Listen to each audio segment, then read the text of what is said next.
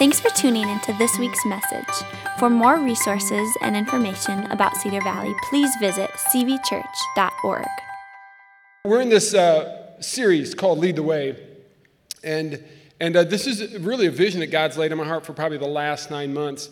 And so, again, just to give you a reminder, if you weren't here last week, just to recap, and we'll be doing this over and over, but we, are saying that there are a couple elements to this. Uh, the first one is that we're still going to reach the nations. We're still going to Thank you. We're still going to reach the nations. And we've got projects going all around the world. We've got Venture. We're supporting Venture. PIBDI is a church in Brazil that we're helping to uh, continue. They're, they're doing building expansions. It's Andrew and Julie Vargas are the pastors there. We're still working with Speed the Light with our students. We're, we're, we're helping uh, a, ta- a church in the Seattle area it's called The Table, and it's a church uh, that's been a, it's a plant. It's been going now for about two years, and you all are continuing to finance them and help them and spread the word. I don't know if you know this. The Pacific Northwest is the most unchurched part of the nation. And so uh, we, we feel good about that. And then, still locally, we're still doing things here locally around our own community. We're doing things like Lake Geneva is the campus conference center that, that the district supports, and you all are a big part of that. You're doing that as well as a Life Center, which is uh, downtown, basically Minneapolis. It's in the Phillips neighborhood. Uh, many of you have gone there. I know the young adults have been there to have uh, ministry, and many of you have ministered there with them. We're doing things like Rechurch is a church that's going to plant. They think they'll launch in about a year and a half. It's a ton of work uh, to plant a church, and so they're getting their team up, they're getting their team running. And then, as well as that, we, we've got all the things that go on around here, just around our own building. We've got capital projects that have to be done. We've got places that in the building that need new carpet. We've got all new doors that have to go around the outside with a security system. It's, it's got to be upgraded, and all that's got to be done. And then uh, the big thing that we're launching next year is what we call Vanguard Academy. We're super, super excited about this. Uh, I've said this, you guys know, I've, I've said this a few times now.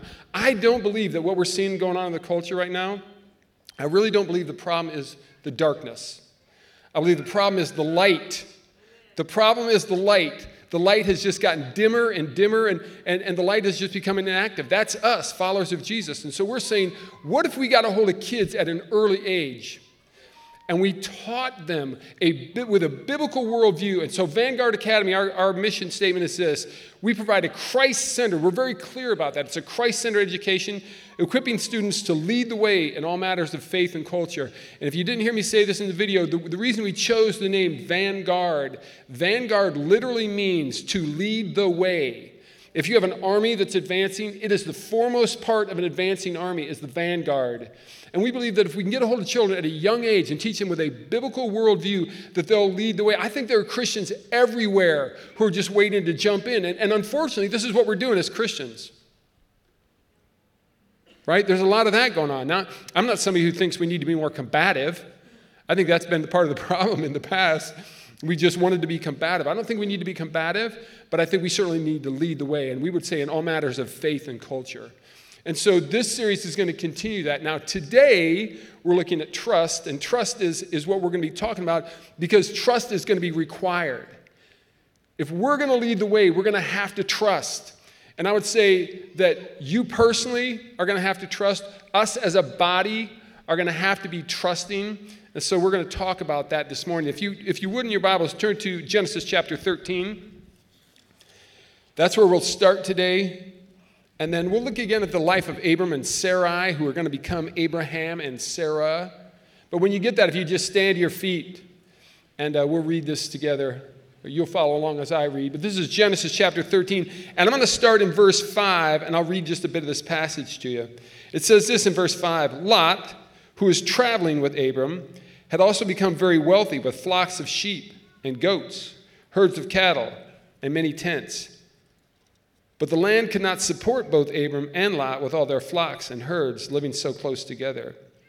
So disputes broke out between the herdsmen of Abram and Lot. At that time, the Canaanites and the Perizzites were also living uh, in the land. And finally, Abram said to Lot, Let's not allow this conflict to come between us or our herdsmen. After all, we are close relatives. The whole countryside is open to you. Abram says, Take your choice of any section of the land you want. And we'll separate. If you want the land on the left, I'll go to the land on the right. And if you prefer the land on the right, I'll go to the land on the left. Lot took a long look at the fertile plains of the Jordan Valley in the direction of Zoar.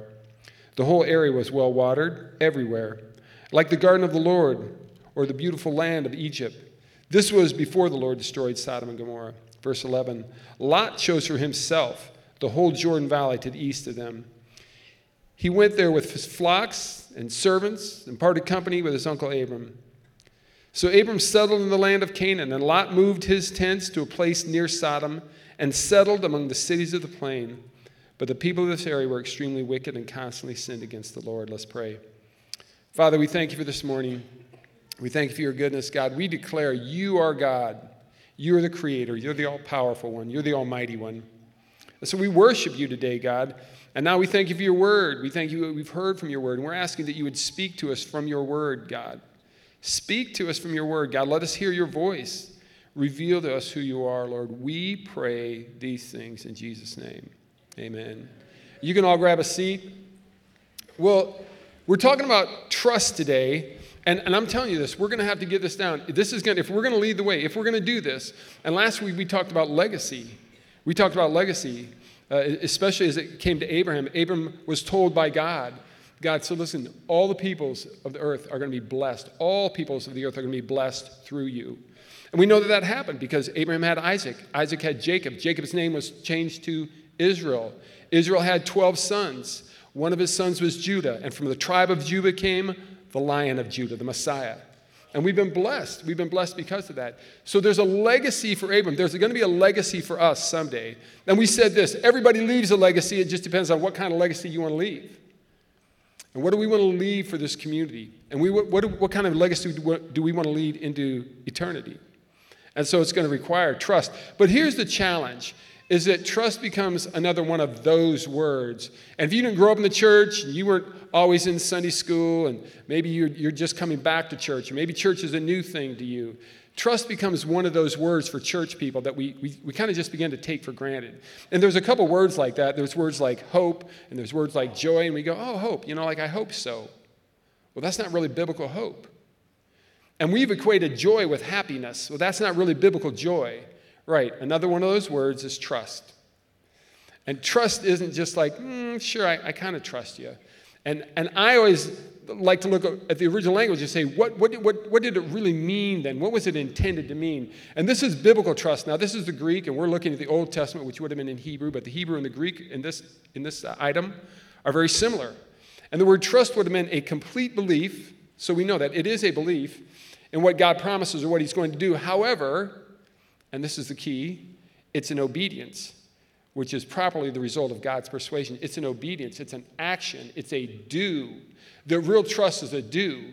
Now, you know that I've, I've used this example before, and this is always one of my favorite. There's a guy named Charles Blondin. He was a Frenchman, and uh, he made a name for himself here in the U.S., and he was a tightrope walker and he would, he would string rope between skyscrapers and he did this at, at, niagara falls and, and this is him at niagara falls and he did all kinds of crazy things on a tightrope like they have pictures of him he would go out on a tightrope and he would put somebody on his back and he'd walk across he put a bag over his head and he'd walk across he was out on a tightrope and he made an, uh, fried an egg and then he sat down and ate it and he's done all kinds of crazy things on a tightrope but one of the other things that he did that i always think is so cool is that he pushed a wheelbarrow and he would say to the people, after he, he went across Niagara Falls with a wheelbarrow, and he would say, Now, how many of you believe that I could put somebody in this wheelbarrow and push it across? Yes, we believe. Who wants to get in? No, we don't. Right, because believe and trust are two different things. How many of you know that you can believe something, but trusting in it is different? I believe you can push that wheelbarrow with a person in. Just don't ask me to do it because I don't actually trust you. And today we want to look at biblical trust. Trust is saying, oh, yeah, I'll get in the wheelbarrow. That's biblical trust. Biblical trust is, I'll get in the wheelbarrow. So,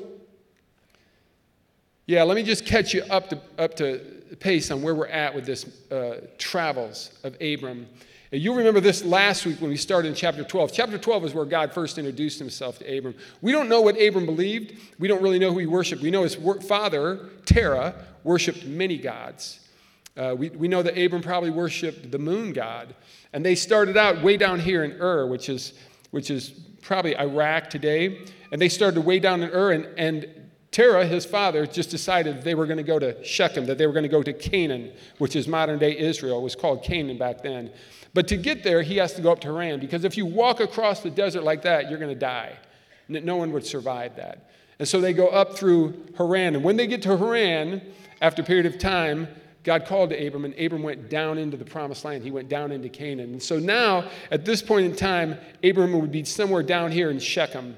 And eventually, Abram went down into uh, Egypt. If you remember that, there was a, a, terrible famine, and they went down to Egypt, and that's where they, some of you would remember this from Sunday school. That's where the whole thing was weird, and he was kind of confronted by some of the king's men, and, and he's got his wife there with him, Sarah, and she's very beautiful, and so he says, uh, She's not really my wife, it's my sister which is kind of weird. And so his life is spared, and they finally kick him out of there. And so he goes back up, and now he's back up around this area in Shechem. And this is where our story now picks up today.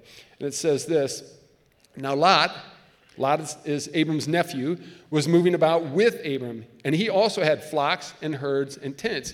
And these guys are continuing to become more and more prosperous as they're traveling around. And it says, But the land could not support them while they lived together, for their possessions were so great that they were not able to stay together. They've got, they've got too many, too many, too many herds. It's just, it's too many of them too close together, and the land can't support them. And so it says, and quarreling arose between Abram's herds and Lot's. Now, the Bible is full of these almost parenthetical statements that are significant to me, that, that I read them and I think, that's an interesting statement. And I always wonder why they put it in there. And it says, quarreling arose between Abram's and Lot's, but then the very next sentence says, the Canaanites and the Perizzites were also living in the land. And that's interesting to me because I think what the scriptures are really telling us is Abram is conscious of it, and he worships a different God now, than the Perizzites and the Canaanites. And I don't think he wants to have a bad testimony. I think Abram's thinking, man, our herdsmen aren't getting along, and we're starting to fight, and I don't want people to think of us that way because that's not the kind of God we serve. I think he's concerned about the people who are watching, what people are seeing. Then it goes on and it says, finally, Abram says to Lot, Abram, Abram initiates this. Abram initiates this. Now remember this God has already promised him, and he's made him several promises. First of all, he said, Look, I'm going to bless those who bless you. I'm going to curse those who curse you. I'm going to make you into a great nation. You're going to have a great number of descendants. Everybody's going to be blessed through you. He's made him great promises. So Abram initiates this conversation a lot. He says, Hey, let's do this. Let's not allow this conflict to come between us. Let's not allow this conflict to come between our herdsmen, even. After all, we're close relatives. He's very concerned that there's peace in the family. That's the only thing he's concerned about right now. He's concerned about how, how, how is it going to look if we're all together and we're always fighting and we're always arguing and our herdsmen are always fighting and our herdsmen are always arguing. arguing. That, that's not going to look good at all. And so it says the whole commu- countryside is open to you. Take your choice of any section of the land you want, and we'll separate. Now, this is just me, and maybe I'm the only one who's wired this way, but if I'm there and I'm God's chosen and God has made me all the promises, I say, no, no, no, stand back. I'm going to look at the land. I'm going to decide what I want. And whatever I don't want, you can have. Is there a little of you that, that's saying that? You're the favored one here. You're the blessed. It's just me. Okay. You're the blessed one. And Abraham says, Nope, you look it over. You take whatever you want. And further, he says, take a long, he, he took a long look at the fertile plains of the Jordan in the direction of Zoar. The whole area was well watered. It, it's just lush, it's well watered. And f- further, it says, like the garden of the Lord. It's, it's talking about the Garden of Eden. It almost looks like that to, to Lot as Lot looks it over. He's looking over this fertile, well watered, like the Garden of Eden or the beautiful land of Egypt. That's what it looks like to him. And so, what do you think he does? Well, naturally, Lot chose for himself the whole Jordan Valley to the east of them. He went there with his flocks, with his servants, and he parted company with his uncle Abram. Abram just like, nope, don't worry about me. Don't worry about me. That's not my concern. Abram knows what he's been promised. And furthermore, he trusts in God's promises. He knows what God has said and he knows what God's doing. So, because of that, it frees him up and it just releases him and he completely trusts in it. Lot, you look the land over. Now, understand, they both have herds. They both have herds. If an area is well watered and you have herds, that would be a big deal. If the land is fertile and you have all these herds, that would be a big deal. And what we see is Abram totally trusts, and he just says, Nope, Lot, you choose. You take whatever you want. And then it's just very simple. It just says, So Abram settled in the land of Canaan. And that was it. And that just seemed like the end of it. Except understand God's response when we trust Him. Not, not, not when we believe in Him. Not because we might believe that there's a God. I'm saying because we trust, because Abram trusted him, because he trusted him so much. Here's what Abram knew Abram knew that no choice the Lot is ever going to make will ever stop what God's going to do. Amen. It can't. Amen. It can't stop what God's going to do. People's choices, circumstances, that can't change what God's going to do. God's word is God's word. And so watch what God says. After Lot had gone, the Lord said to Abram, Look as far as you can see in every direction. Now, now just think about this for a minute. Think about what God is saying. Here's Lot, and Lot just took off, and Lot went to the east, to the Jordan Valley. The Jordan Valley is lush. It reminds everyone of the Garden of Eden, right? And he just went there and he just took that. And now God actually steps in and he says to Abram, Look as far as you can see in every direction north and south, east and west. What that means is that probably encompasses that land that Lot just took. Like God's going to totally take care of Abram here. And he goes on and he says, I'm giving all this land, as far as you can see, to you and your descendants as a permanent possession. P.S., by the way, just historically, so you know what's going on. This is why the Jews feel very strongly about their land. That verse is exactly why the Jews feel so strongly about their land because God said it's a permanent possession. Abram, Abram just completely trusted God. And because Abram trusted God, he knew that Lot wasn't going to make a decision that could interfere with the will of God. God's made promises. Those promises are going to happen. And so Abram just steps back and says, Lot, I don't want there to be fighting. You just, you just choose. If you go right, I'll go left. If you go left, I'll go right. And he totally trusted God. And because he trusted God, this is what God says to him I'm giving all this land, as far as you can see, to you, to descendants, as a permanent possession. And further, God goes a step further. He says, I'll give you so many descendants that, like the dust of the earth, they can't even be counted. He said another time to him, Look at the stars in the heaven. Can you count them? No, neither will you be able to count your descendants. He said, Look at the grains of sand on the shore. Can you count them? No, neither will you be able to count your descendants. These are promises that God's making to him. Then he continues and he says, Go, walk through the land in every direction. I'm giving it to you. This is as clear as can be. A man trusts God, a man trusts what God is doing, a man pro- trusts in the promises of God, and God blesses him because of it. He didn't believe, he trusted. There's a big difference. Trust says, I get in the wheelbarrow. That's trust. Abraham was willing to do it. Abram was willing to do it. He was willing to say, okay, all right, God, I trust you. I'm in the wheelbarrow. And God blesses him as a result. Let me give, give you the big so what, and then we're going to flesh this out a little bit. The big so what, what I want you to remember this morning is this the circumstances of life can't stop the promises of God. People's, other people's choices can't stop the promises of God. What other people choose to do are never going to stop the promises of God. God's word is God's word, and it's God's promises or it's what God is doing. It's God's promises or it's what God's doing. Now, this is what we're doing at this church at this point in time. We're committed to leading the way. I believe that's a vision that God's given us. He's been giving that to me over the last nine months that we're going to lead the way. That what's going on is, is a little silly and it's a little ridiculous. And the biggest reason that that stuff is able to go on is because we become too passive. Do you know what I mean? We're, we're sitting back just a little bit and we become too passive. And I know a lot of Christians that, that live in the culture today and they're not happy at all about some of the things that are going on in the culture, but collectively we do almost nothing. And this is going to require trust for all of us personally, for you, personally, for me, for all of us. We talked about this last week. I'll show you the slide again. We talked about this last week of everything we're doing of everything, of the, the things that have to go on around here, of the things with our neighbors, with the nations, and with Vanguard Academy, the price tag on that is about $6.1 million for this next year. It's about a 20% increase in our annual budget. It's about 20% increase. And so, in order for that to happen, we're going to have to trust. We're going to have to trust. Now, in your, in your books, uh, by the way, these, the life groups have all been going through these.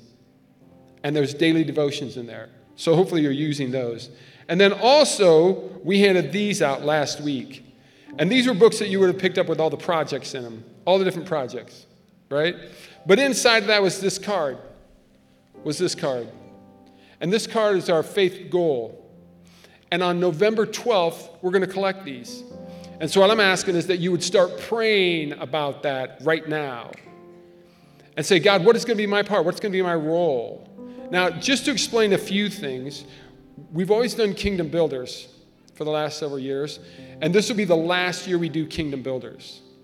And the reason is very simple we're going to do all the same projects, we're going to support all the same ministries, we're going to support all the same missionaries. It's not going away, it's just a change in name. Everybody hear me?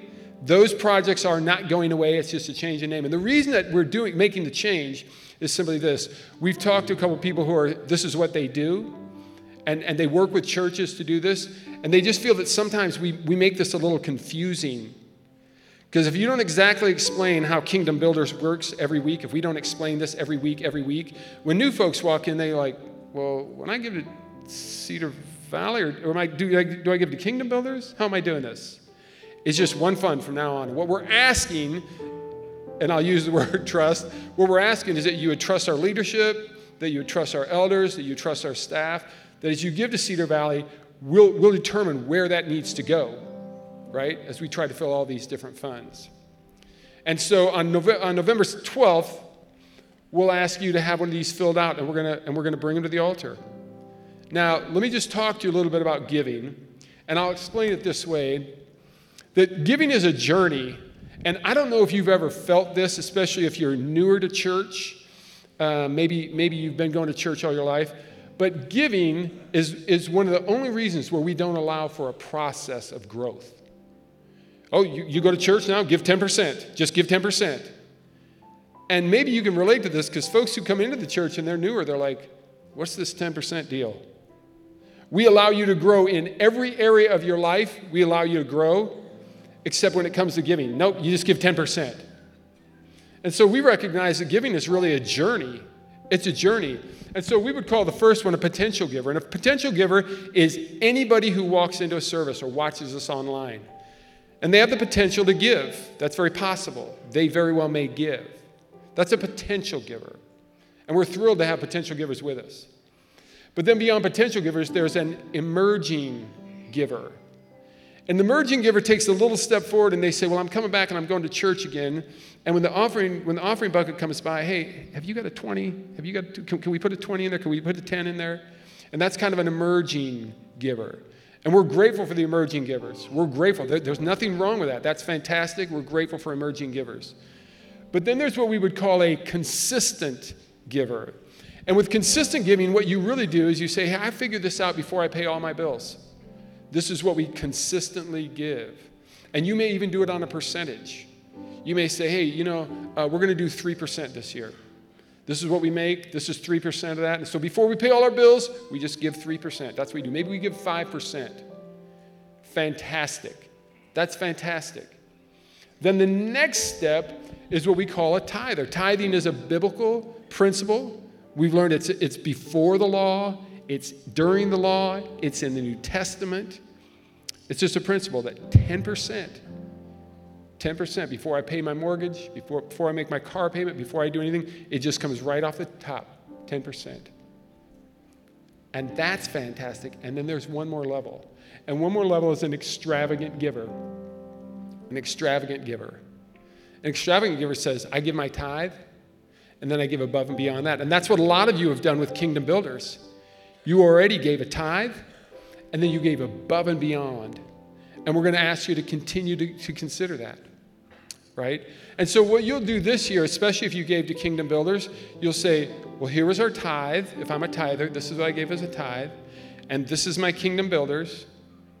And now, would God challenge me even more? And I just put that in one number, and that's what I'm going to give this year. Now, we've been talking about it, we've been praying about it at our house. I'll, I'll tell you, I'm just telling you what we're going to do. And I'm not saying this is good or better. We're still a little back and forth. This year we're going to do either 20. I look at Kimmy because she's like, what do you, we're doing either 20 or 21%. I'm not saying you need to do that. I, the reason I gave you a percent and not the number is because if I give you a number, some of you are going to say, our pastor's a tightwad. And if I give you a number, some of you are going to say, we pay our pastor way too much. So I'm you the percentage because percentage means everything to everybody. It's the same thing, it's right across the board. But we're still wrestling. We're 20, 21%. That's what we're going to do this year. And that'll go on our faith uh, goal card, and we'll hand that in on November 12th. And so we're asking you as a church, would you start to pray? If you're, if you're single, I want you to pray about it. In fact, we would always say this this is the way that this kind of goes. You pray, you're going to seek God. God, what would you have me do? If this church is going to lead the way, if we're going to leave a legacy, if I'm going to trust in you, God, and you start praying, and then you plan, you start with a plan, right? But when we plan and when we trust, we don't purely look at our finances. We plan, we make God a part of that process. We dream. We say, man, what if? What if God was in the midst of this? What if God got involved in this? What could we do? What kind of legacy could we leave? If I were to fully trust in God, what could we do? And then you just make your decision. You're going to have till about the 12th. You're going to have about the 12th. So be planning on that. That card was originally in your book. We'll hand more cards out that day. And then as a church, we'll just see. Listen, here's what I would tell you this is about our hearts. This is not about a dollar amount. Because you know what? If we, if we came up with a number and I said, man, you guys aren't even to believe this, we came up with $8 million and our hearts weren't right, it's not to happen. It's not to happen. If we came up with a number and our number was 5.1 million and our hearts are right, God's to do it. This is about trust. We have to trust. We have got to trust. And so I'm asking you, pray about it, pray about it, pray about it, start listening to God. If you're, if you're in a married couple, you, you won't always have the same number. And you're going to have to wrestle over that. That would be expected. If you're a married couple, you're going to, you're going to get a number, and they're going to get a number, and then you guys are going to talk about your number, right? That would be expected. But this will be a process for the church. And what I'm saying is, if we're going to lead the way, if we're going to lead the way, we're going to have to trust. We're going to have to trust. You're going to trust, and I'm going to trust. And as a church, we're going to trust that God's going to provide. That if God is calling us to lead the way and God gives you a number, God's going to provide for you. And if God's given us a dream and a vision and a plan, and we come up with a number as a church, God's going to provide. He's going to take care of this. Let's go pray, plan, dream, and then give. Be prepared for that on November 12th. I'm excited. I'm excited and I'm trusting God. And, and I'll just be honest, man. It's hard. How many of you would say, yeah, it's a little hard to get in the wheelbarrow? Just me again. Okay, good. And so it's hard to get in the wheelbarrow. And this is where I've really learned there's a big difference between believe and trust. I can say I believe, but to get in the wheelbarrow.